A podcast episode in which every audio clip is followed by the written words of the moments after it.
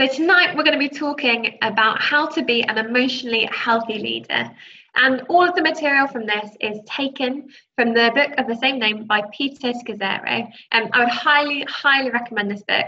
Um, it's a brilliant story about his journey as a leader and his journey of how God led him um, to be an emotionally healthy leader. It is challenging, um, but it's really beautiful. And I would say it's an absolute essential um, if you want to really master this. So, what is emotional health and how does it differ from mental health or physical health or spiritual health? Well, a good way to think about mental and emotional health is a bit like a tag team. So, mental health refers to your ability to process information, emotional health refers to your ability to express feelings which are based on the information that you have processed. So, mental health is all around how you perceive the world. So, if you're anxious, you might find that the way you perceive the world um, is that it's more threatening than someone else might find. It's a bit more scary there are more things to worry about. Or if you're struggling with depression, the way you might perceive the world, you might perceive people differently and their reaction or response to you differently to how you would otherwise. Emotional health is then about how you deal with that information. It's how you express your feelings that are related to the information that you've just processed.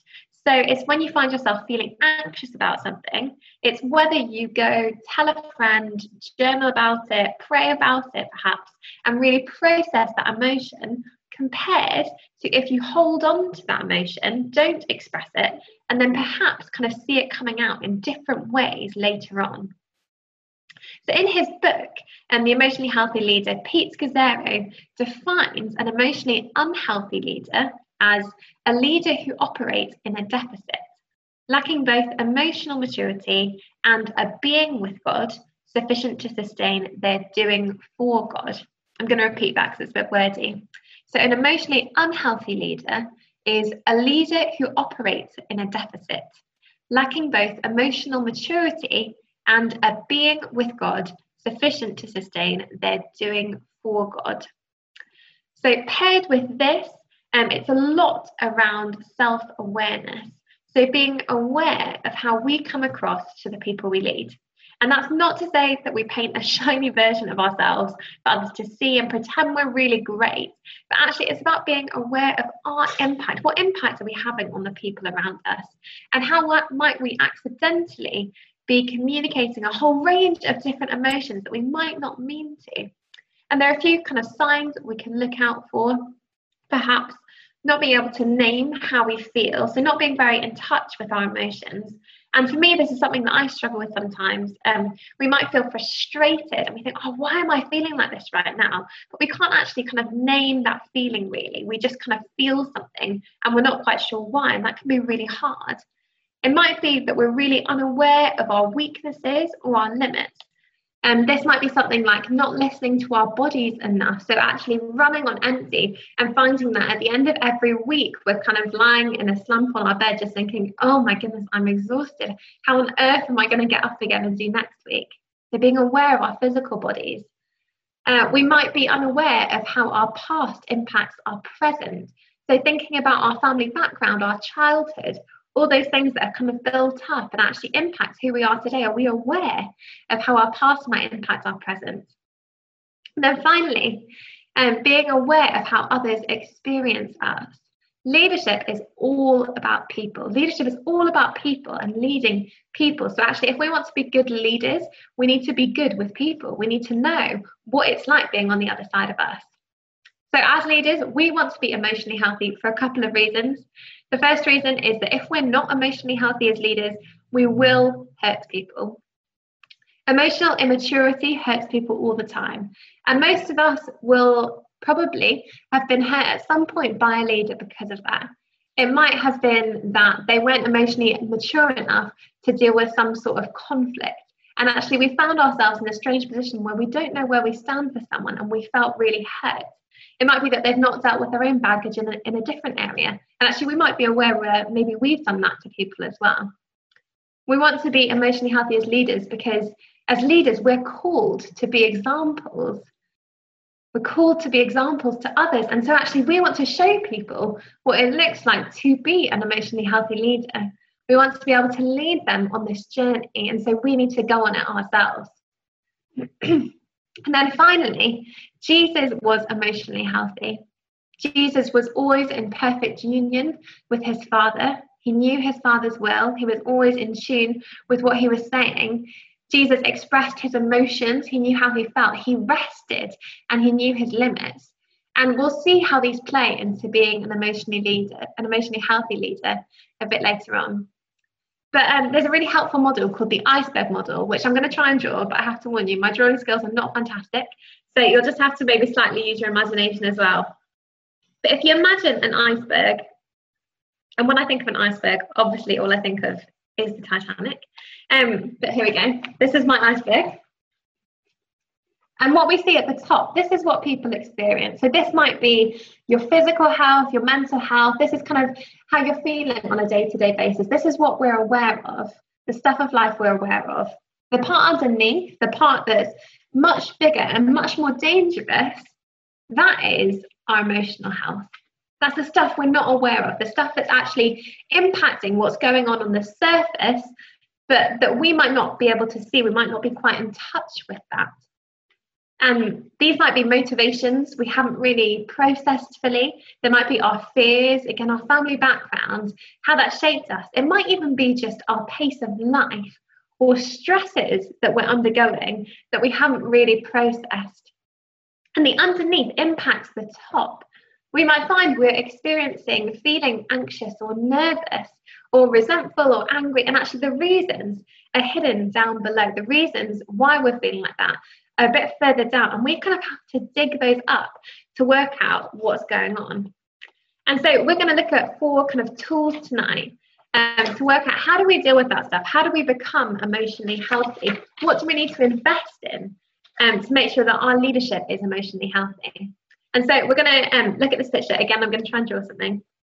I'm going to draw a picture of a tent in case you can't work out what it is by the time I've drawn it. Okay, I'm actually quite proud of this one. So here's my tent. And we can think of this as our leadership. And if you know anything about tents and camping, which you probably do because as Christians we seem to just love going camping, which I can't quite understand. Um, but you'll know if you want your tent to stand up in the wind and the rain, when of course it happens, and you thought it was going to be sunny all week and you only brought your flip flops, and you thought, oh, I won't need my wellies, I'll just leave them at home. But suddenly the rain comes, and you know that the only thing that's going to keep your tent in place are the guy ropes and the pegs. And I want to think of these four tools we're going to look at today as these four pegs that are going to keep us rooted in life. We need those in place. We need these things to be rooted. We need them to be firm if we don't want our leadership to be blown about. And if you think of it like the tent is the structure of our leadership, is maybe the organization we're in or the team we're running, actually, we don't want that to be falling down on people. We don't want, um, because we're not plugged in properly, because we're not properly grounded or rooted in Jesus, we don't want that to mean that actually part of it's falling in on someone and damaging someone else. Actually, we want to be really secure and firm. And the key to that is in the stuff that you can't see, it's in those pegs being deep in the ground. So the first peg we're going to look at is called Facing Your Shadow. This is when you really realise how much we love flip charts at One Life, and um, that we just can't resist a little drawing. This first peg is Facing Your Shadow. And when we talk about your shadow, um, it sounds kind of very grand, but it's basically the part of your personality the part of your character um, that's not been healed properly, that maybe feels slightly um, broken, or the part that has kind of taken on negative traits. There's a quote that we often use that says, I'm a part of all that I have met. And this part of our character um, or our emotions might have been impacted all the way through our lives. Actually, as we go through life, we kind of we go through bumps and we go through hard patches, and actually we can pick up stuff that might not be that helpful. We might have had words spoken to us that might have changed um, how we view ourselves or how we view the world. And as Christians, we have this real sense um, of both the old and new. We have this sense that actually um, we're we're good, we're a new creation in Christ, but actually we've still got this sense that um, we're held back slightly. So we see in Romans 7 and um, verse 18, which says, For I know that good itself does not dwell in me. That is, in my sinful nature, for I have the desire to do what is good, but I cannot carry it out. And in that chapter, he kind of goes on, he says, You know, I want to do these good things, but I just can't quite do it. And I just feel this tension. But then we look at 2 Corinthians 5, verse 17, and it says, Therefore, if anyone is in Christ, the new creation has come. The old is gone and the new is here. And probably like me, you find yourself kind of sitting in this juxtaposition of old and new, and you feel that, you know, we're new in Christ. The old has gone, the new is here. But we're still painfully aware of our humanity, of our mistakes, our pride, the habits we might struggle to break. And we are all united in this struggle. And actually, it's a good thing because it reminds us of why we need Jesus, of why we can't just say, Do you know what? Actually, I'm doing pretty well actually we need him because we aren't sinless, because we do have this struggle. And this shadow is that old part. And the more we reflect on that, the more we think about it and work through it, actually, the more whole we become, the more like Jesus we become. And why is this important in leadership? Well, as we said before, leadership is about people. We want to be able to honour people and deal with people well in a godly way and not actually be controlled by the shadow part of us. And I'm going to just read out um, a few questions from the book. And I wonder, you might want to um, shut your eyes just for a second and just reflect on these questions. And these are basically made to give us a little bit um, of a marker of maybe where we're at with our own emotional health, where we're at with our own shadow, and how much we've really dealt with it. So I'm just going to read these out. Maybe shut your eyes. I'll read them out slowly. So just think how true are these of you? I take time regularly to experience and process my anger, fear, and sadness with God and others. Just think, how true is that of me? Here's the second one. When I'm triggered or have an overreaction, rather than blaming, blaming others, I settle myself down and ask what from my past might be causing me to react so strongly to this situation or person. And then finally, I quickly reach out for help when I'm overly stressed or engaging in unhealthy or self destructive behaviors. And then if you want to open your eyes again, um, and probably some of us are thinking, oh, oh dear, um, maybe not quite using the word dear, um, thinking, oh no, um, this isn't good. Because actually, those questions are really revealing. You think, oh, does, does that have to do with my faith? Does that have to do with my relationship with Jesus? Does that have to do with my leadership? But actually, I think the answer is yes. Jesus wants the whole of us to be redeemed by him. He wants the whole of us to be part of him and to be in union with him. So actually, we need to be working this stuff out. And it's okay if we're not there. It's okay if you've just thought, actually, do you know what? I don't do any of those things at all because we're all on a journey with this. And the thing that matters is that we're on that journey that we've started. So here are just a few steps we can take to face our shadow. The first one is name and tame your feelings. So name and tame your feelings. And for me, this is so helpful. It's a really simple thing to do, but it's literally just taking a breath when we're starting to get angry or frustrated or upset in a meeting or conversation and just reflecting on why we're feeling like that, just to help us to unpick that shadow. And it helps us take responsibility for how we then go on to respond in that situation. So, for example, for myself, um, I'm aware that I can be a bit of a perfectionist. So, I want to do things well, and I'm hard on myself um, when I haven't done things well or I feel like I've let myself down. Um, but that means that sometimes, actually, if we're in meetings um, and we're discussing a project or something that I've been working on, I can sometimes feel the defensiveness start to rise. Um, whereas we start to, you know, look at things that could have gone better. You know, you're doing a SWOT analysis, and you know, we want to do strengths, maybe opportunities, but weaknesses, I'm not sure I want to go there. Um, but actually, we have to. And I have to take a little breath and recognize, okay, I feel agitated because if I'm honest, I wish there was no weaknesses. I wish actually there was no constructive criticism because I wish I'd done it perfectly. But actually, do you know what? That's okay because we're never going to get there and it's good to improve things. So I'm going to name that feeling. I'm going to name that frustration in myself, in my shadow. And instead of getting defensive or snappy, I'm going to tame it and instead sit in that place of growth because that is healthy to sit there and growth is good. And for all of us, it will be different. It might be getting frustrated at something when the house is messy and you're suddenly like, why am I getting frustrated with this? Or it might be that your housemate has suddenly really started to annoy you and you just can't work out why. You're just being snappy with them again and again. It's the self awareness to know how you're feeling in the moment before you react. And it's a process and it will likely take a lifetime um, to properly work that out. But as, the sooner we can start naming our feelings, the easier it is to then deal with them. So that's the first thing to tame our shadow, to name and tame our feelings. The second thing is family focus. So, family focus. So, your family has a huge impact on your character. Like we said, I'm a part of all that I've met, and our family, our home, has a huge impact on us. Whether it's that you're really similar to your parents or siblings, or whether it's actually that you've rebelled and you've kind of become the opposite to them because you didn't want to be anything like them, they have had an impact on you.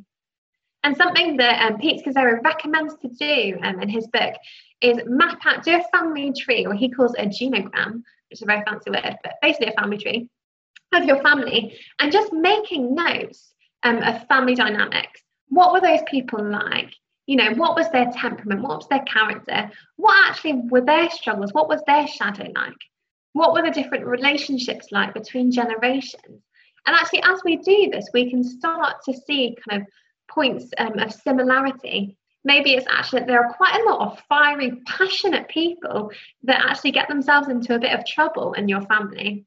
Maybe it's that um, there's a real pattern of closeness and love between siblings. Maybe it's that actually there's a lot of family feuds and a lot of people in the family don't speak to each other anymore, but you'd never realised because you'd never drawn it out like that.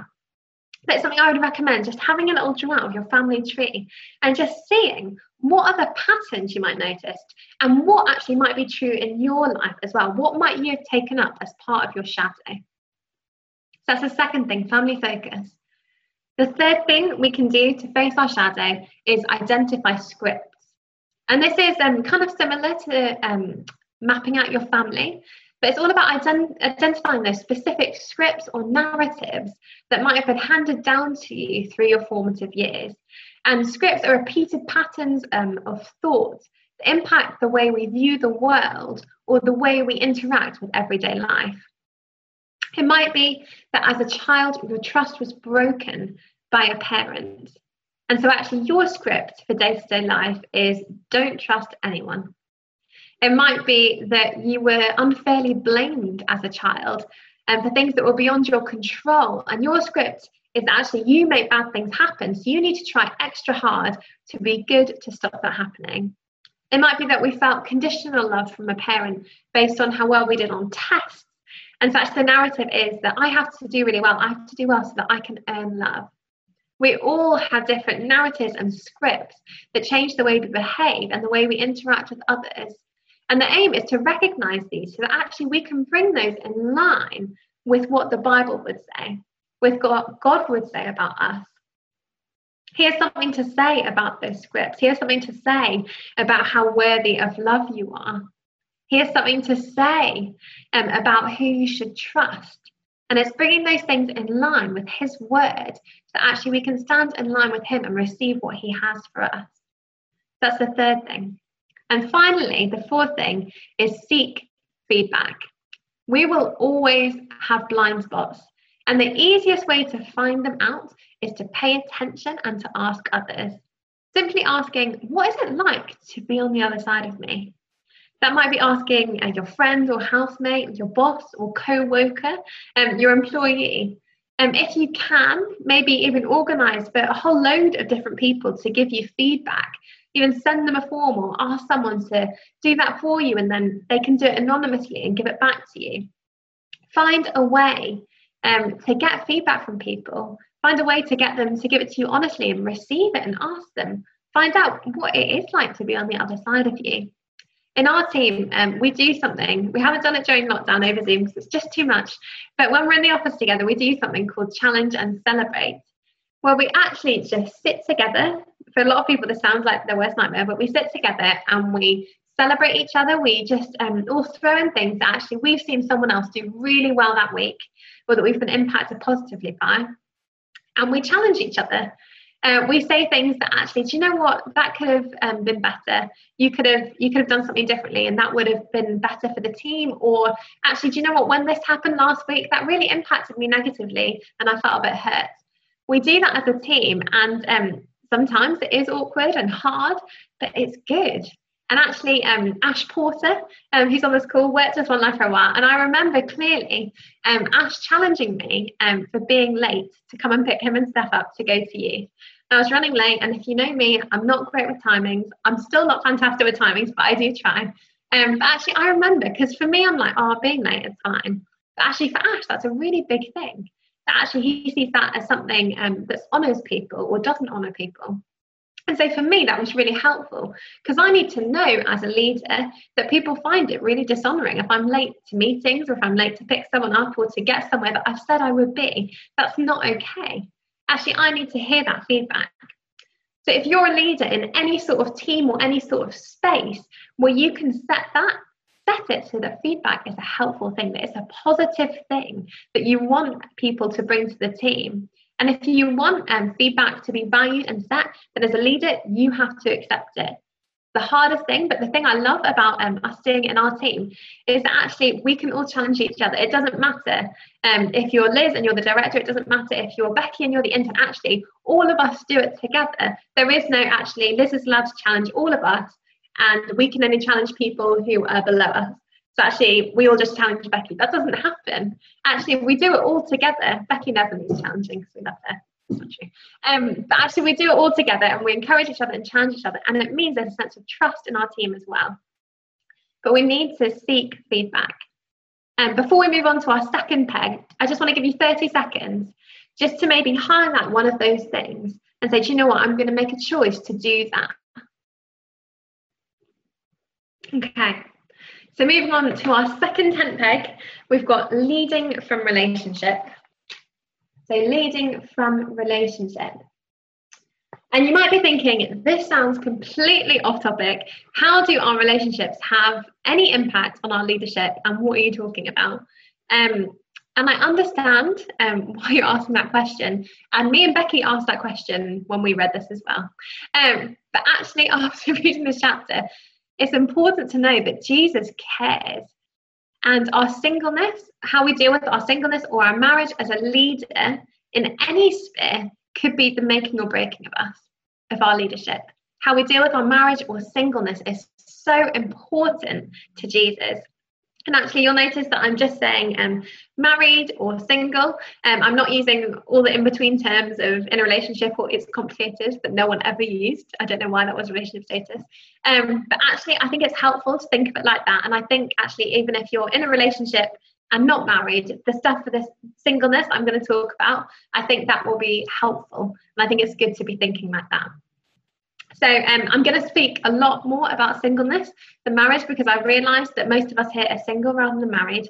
Um, but just to go in on marriage quickly, I just want to tell a story um, from this book, just in this view of how we do ministry um, and how we do marriage and our view on that. And he tells this story um, of this guy, and he was the leader in a church in China. Um, and he worked really hard because there was so much God wanted to do. But the church that he worked for, the place he was in ministry, was actually a 24 hour train journey, which just makes you realize how big China is. 24 hour train journey from where his wife and his son lived from their home. And he would only come back once a year for 24 hours. He would come back at Chinese New Year and spend it with his family. And then he would go back on the train and go back to his ministry. And the story goes that he had come back um, for Chinese New Year He'd been there for 24 hours and had this time with his wife and his child. And he went to get back on the train, and his young son ran after him, saying, Daddy, Daddy, um, wanting him to stay. And this pastor pushed his son away and said, Get behind me, Satan, because he wanted him to stay rather than go and do his ministry. And that is pretty extreme, but I think it gives you a bit of an insight of how so often we view our doing for God compared to our relationships. And I think that happens when we get confused with our being with God and our doing for God. Our being with God, our knowing Jesus, and having our time with Him by ourselves, that is our first priority. Our relationship with Jesus is absolutely our first priority, and the decisions we make out of that are, of course, that is the most important thing. But I would go to say that actually our ministry, the things we do for God, the activities we take up for Him, or the roles we do for Him, actually, I think they come under either our marriage or our singleness, whichever we are. Actually that is so important. And actually he talks about in this book that that's an important gospel message that actually if we're married we're meant to be modeling jesus and the church to people in the way that we love each other. If we're single we're meant to be modeling that with our relationship with jesus and actually the breadth of love that god has it's an important message that we carry but moving on um, to singleness Maybe you're single and you're happy being single and you want to be single forever. And if that's you, that is amazing. And um, Paul would say, good on you, especially. Um, but actually, if you're thinking, you know what, I'm single and I hate being single and it's the worst thing ever, or you're just thinking, you know what, I'm single right now, um, but I do hope to get married in the future, um, that is fantastic. Both of those are great and actually it's a beautiful season to be in. Um, and i remember getting frustrated with married people who would talk about singleness all the time and be like well you're married so you don't know anything about singleness. I've only been married for 11 months so i feel like we should be more worried when i start, start talking about marriage.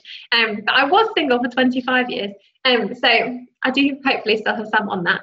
Um, but there are a couple of things that i think we should be investing in and actually that i wish i had invested in more um, as a single person and the first thing is investing in friendship and community. And that is seriously investing in friendship and community.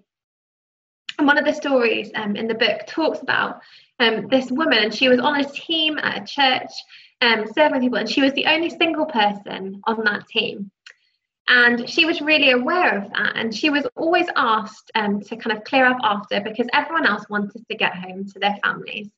And she wrote to the person that was in charge of this team and she said, You know, when you do that, it makes me feel devalued because actually you will go home to your families, but I want to go home to my friends because my relationships are just as important. And it is harder as a single person to invest in those relationships, those key relationships that I need. And you're um, saying that actually your marriages are more important than that. How often do we do that? And actually, as a single person myself, I did that. I remember when I actually interned with one, I when I first started working, I was really happy and um, I was loving it. We used to go on all sorts of adventures all around the country um, and we'd go on weekends away and I was away for so much of the year. But at the same time, I was wondering why it was so hard to get stuck into community and why I wasn't feeling, you know, fully connected to people, why I felt lonely. I was wondering that. And reading this, well, I realized actually it wasn't my first priority. My first priority was ministry, and any relationship could come after that. Actually, we have to take responsibility and say, do you know what? I'm going to invest in relationships for the long haul. Just because I'm not married doesn't mean I can't have healthy, deep, vulnerable relationships. And we have to think what are the boundaries I need to put in place in my job or in ministry and volunteering so that actually I can do that, so that I can maintain those relationships because they are needed. That's the first thing. The second thing um, is self care. Um, and by that, I don't mean um, a bubble bath with a hot chocolate and kind of painting your nails, even though I would say that is a great way to spend an evening. But what I mean is, what can you do to bring you joy that's not something um, that we'd say is said. What can you do to really bring you joy that actually God might want to do with you? And actually, as a marriage married person, um, me and Rich go and play tennis together. Um, it's very cool, um, which is something that brings us joy as a couple. It's something that um, we're not doing ministry together because that's often what we're doing. We serve together. We're not talking about work. It's just something different that we do together. Um, but I know that as a single person, that's even more important to have those things that we invest in just for ourselves, because actually God wants us to delight. Something I love um, about Becky, I love a lot of things about Becky. One thing I love about Becky is that um, when she's going next year, she's going to move, and she was talking about how she's going to go and join a hockey team because actually she loves playing hockey. Um, and because she wants to go and do that, because that's a great way to make friends and invest in friendship that's just something a bit different. So, what might that be for you? What might it be that actually you could go and invest in? What could you go and do and play with so that actually you're making more friends and it's something that's bringing you joy and you're just investing in for yourself? So, that's the second thing. That's leading from our relationships, either from our marriage or from our singleness. The third kind of peg we've got going on is slowing down to be with Jesus. So slowing down to be with Jesus. Matthew 7, um, from verses 21 to 23, says, Not everyone who says to me, Lord, Lord, will enter the kingdom of heaven, but the one who does the will of my Father who is in heaven. On that day, many will say to me, Lord, Lord, did not we prophesy in your name and cast out demons in your name and do mighty works in your name? And I will declare to them, I never knew you. Depart from me, you workers of lawlessness. It is possible to be a Christian leader without Jesus. It's possible to grow a large ministry, to see growth and signs and wonders without a personal, healthy relationship with Jesus. It is possible to lead people in worship without having had your own time with Jesus during the week. It's possible to explore the Bible and to teach others from it beautifully without actually applying it yourself. We can't judge our relationship with Jesus by our works. It's not a measure of that, and we're making a mistake if we are. So, if it's not doing things for Jesus, what does it mean to really slow down and be with Jesus? And what difference does it make to our day? We can think, oh, it's a quiet time, but what, what does that mean? And so I'm going to run you through two scenarios of my day what it looks like when I've slowed down to be with Jesus in one, and what it looks like when I haven't in the other. So you can guess which is which. Day one, I wake up out of bed and I just start scrolling through Instagram. First thing I do, I finally drag myself out of bed and I make a coffee and I half listen to my Bible reading on the Bible app for the day while speed eating my breakfast. And I get ready really quickly and I get out the door and I arrive at work a bit flustered, but kind of ready to work hard.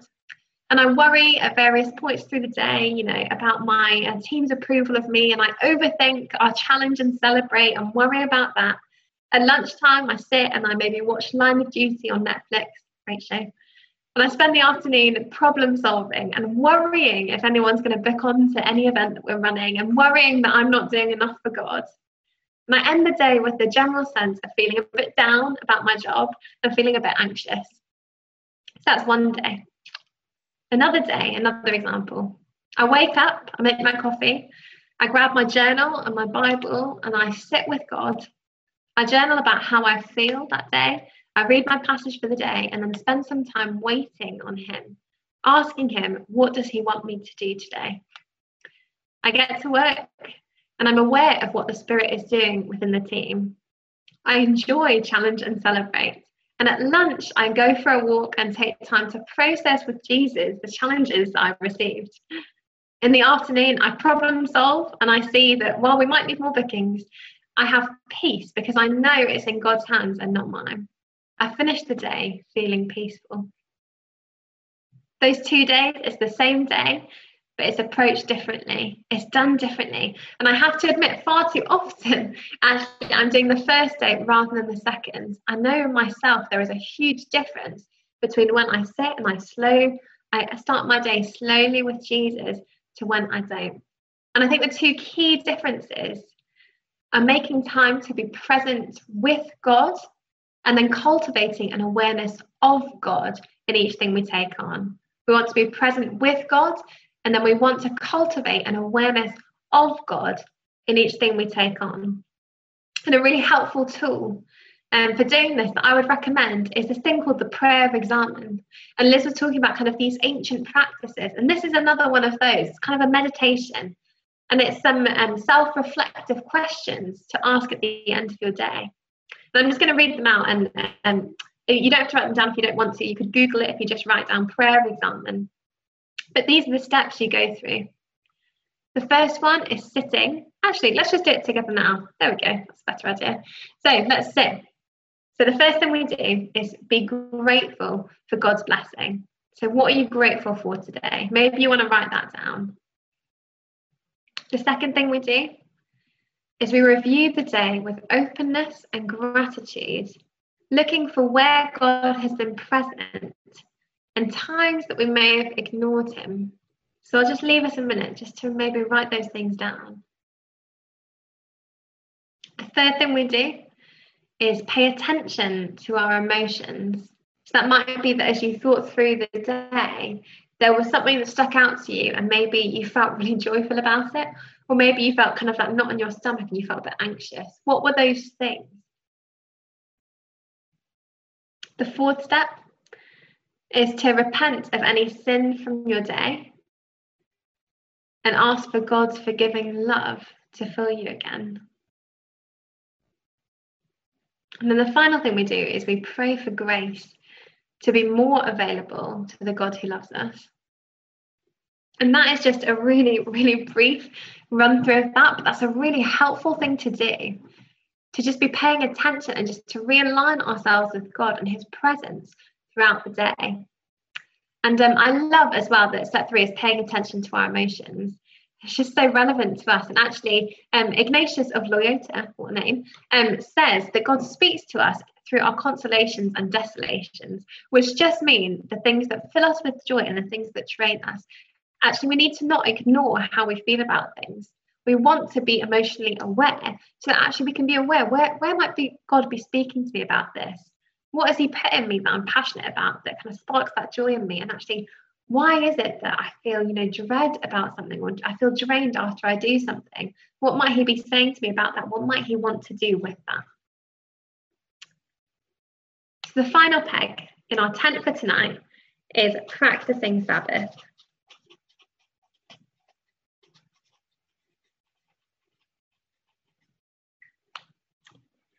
The final thing is practicing Sabbath, our fourth peg to hold our tent in place. And I'm not going to spend ages on Sabbath. If you want um, to find out more about Sabbath, I think we've already mentioned there are some brilliant um, podcasts um, by Bridgetown Church on Sabbath, or there's a book called Garden City um, by John Mark Comer, which is phenomenal. Um, but I actually loved what Pete shared um, on Tuesday about it, about what someone said to him early on um, in his in his work in church. And they said, You can't forsake the ways of God to do the work of God. You can't forsake the ways of God to do the work of God. And I also love um, a John Mark Comer quote, and he talks about how, as a church leader, if he broke any of the other nine commandments, you know, if he um, was, if he killed someone, if he was um, not loving God, if he was taking the Lord's name in vain, if he was stealing, all those kind of things, he'll be fired. But if he doesn't keep the Sabbath, if he works harder and harder and harder, actually, you'd probably get promoted. It's pretty challenging. And when we think for ourselves, even if you know we're serving on a team, if we're looking for other people to serve on teams, are we taking that into consideration? Actually, this is one of the Ten Commandments to take your Sabbath, to practice Sabbath, because God did. Sabbath is the way of God. And it's just taking one of the seven days we are given to stop working, to stop creating, to stop consuming, and to rest and be and to worship and to light. Did you know that um, Seventh day Adventists, um, they have a much longer life expectancy? It's about 20 years longer than other people in the US. And they say that that is because they keep the Sabbath that is like one of their main things. They're Seventh day Adventists. They, they keep the Sabbath. They take the day off every week. They don't even kind of cook on the Sabbath. They take it that seriously. And actually, their life expectancy is 20 years longer. That is insane. So if you want to live longer, if you want to enjoy a week, a day off every week, and you want to obey God, then taking the Sabbath is a pretty good option. Um, but a few tips on how do you take Sabbath because actually it's a really big thing to do if that's not something you're used to to actually take a full day off and not do any work and not create or do anything. How do we do that? Well, the first thing to do is decide. Decide to do it. It's a discipline and it's hard and it needs scheduling in. We actually write it on our calendar. We've got a Liverpool calendar up in my kitchen um, because my husband is a Liverpool supporter. Um, and on most Saturdays, it is written as Sabbath. And we've had some funny conversations with people who are maybe slightly concerned we've become Jewish. Um, but actually, like, why have you written Sabbath on your calendar? And we're saying, actually, do you know what? It's because we want to make sure that we're not planning anything else in for that day that isn't Sabbathy. We don't want to um, go over that. I don't want to accidentally commit um, to do something else on that day. Because actually, we have set that day apart to be with God, to worship Him, and to rest with Him. We think of Sabbath um, as a mini holiday. It's almost like, you know, how with Christmas you prepare for it and you get ready, and you're not going to do any work on Christmas because it's Christmas and you wouldn't forget it. So, why are we forgetting our Sabbath? So, that's the first thing decide to do it. It's a discipline. The second thing is work out what works for you. So, work out what works for you. My Sabbath looks different to Liz's Sabbath, which looks different to Becky's Sabbath and Chris's Sabbath, and all of your Sabbaths. Actually, it depends on what stage of life you're in. If you're single, it might look like going and spending time with friends. Maybe it looks like going out for lunch or having brunch with your friends or going and playing football in the park. If you're married, maybe it looks like um, going to see um, one of your parents or time together. Maybe it looks like watching a really great film that you love or cooking up a storm if that's what you love doing. Maybe you hate cooking, and actually, for you, Sabbath looks like getting a takeaway. So, actually, you get a day off from something that you really don't enjoy. Whatever that is for you, work it out, have a go, try. And I have to say, it shifts with different seasons. So, actually, in lockdown, Sabbath looks completely different to how it looked before lockdown. And I think probably after lockdown, it'll look different again. So, work out what it looks like for you. And the third thing is work out what brings you life. Being aware, like we said, being aware of our emotions, what is it throughout your day that brings you joy? Is it, you know what, I just loved it when I took a walk in the park. That was the highlight of my day. Great. On your Sabbath, go for a long walk. Enjoy that. Enjoy God's creation. Maybe it was, you know what, when I just sat around with friends at the dinner table, that was the highlight of my day. And I just loved that. Great. Have friends around, spend time together, enjoy each other. It's about doing something different so that we can enjoy God and His good gifts. And so those are our four kind of pegs in the ground if we want to pursue emotional health. So actually we can lead with longevity so that we can lead and we don't get um, burnout so that we lead and we're not hurting people along the way. And like we said, all of this is a journey. It's a journey and we're doing it together.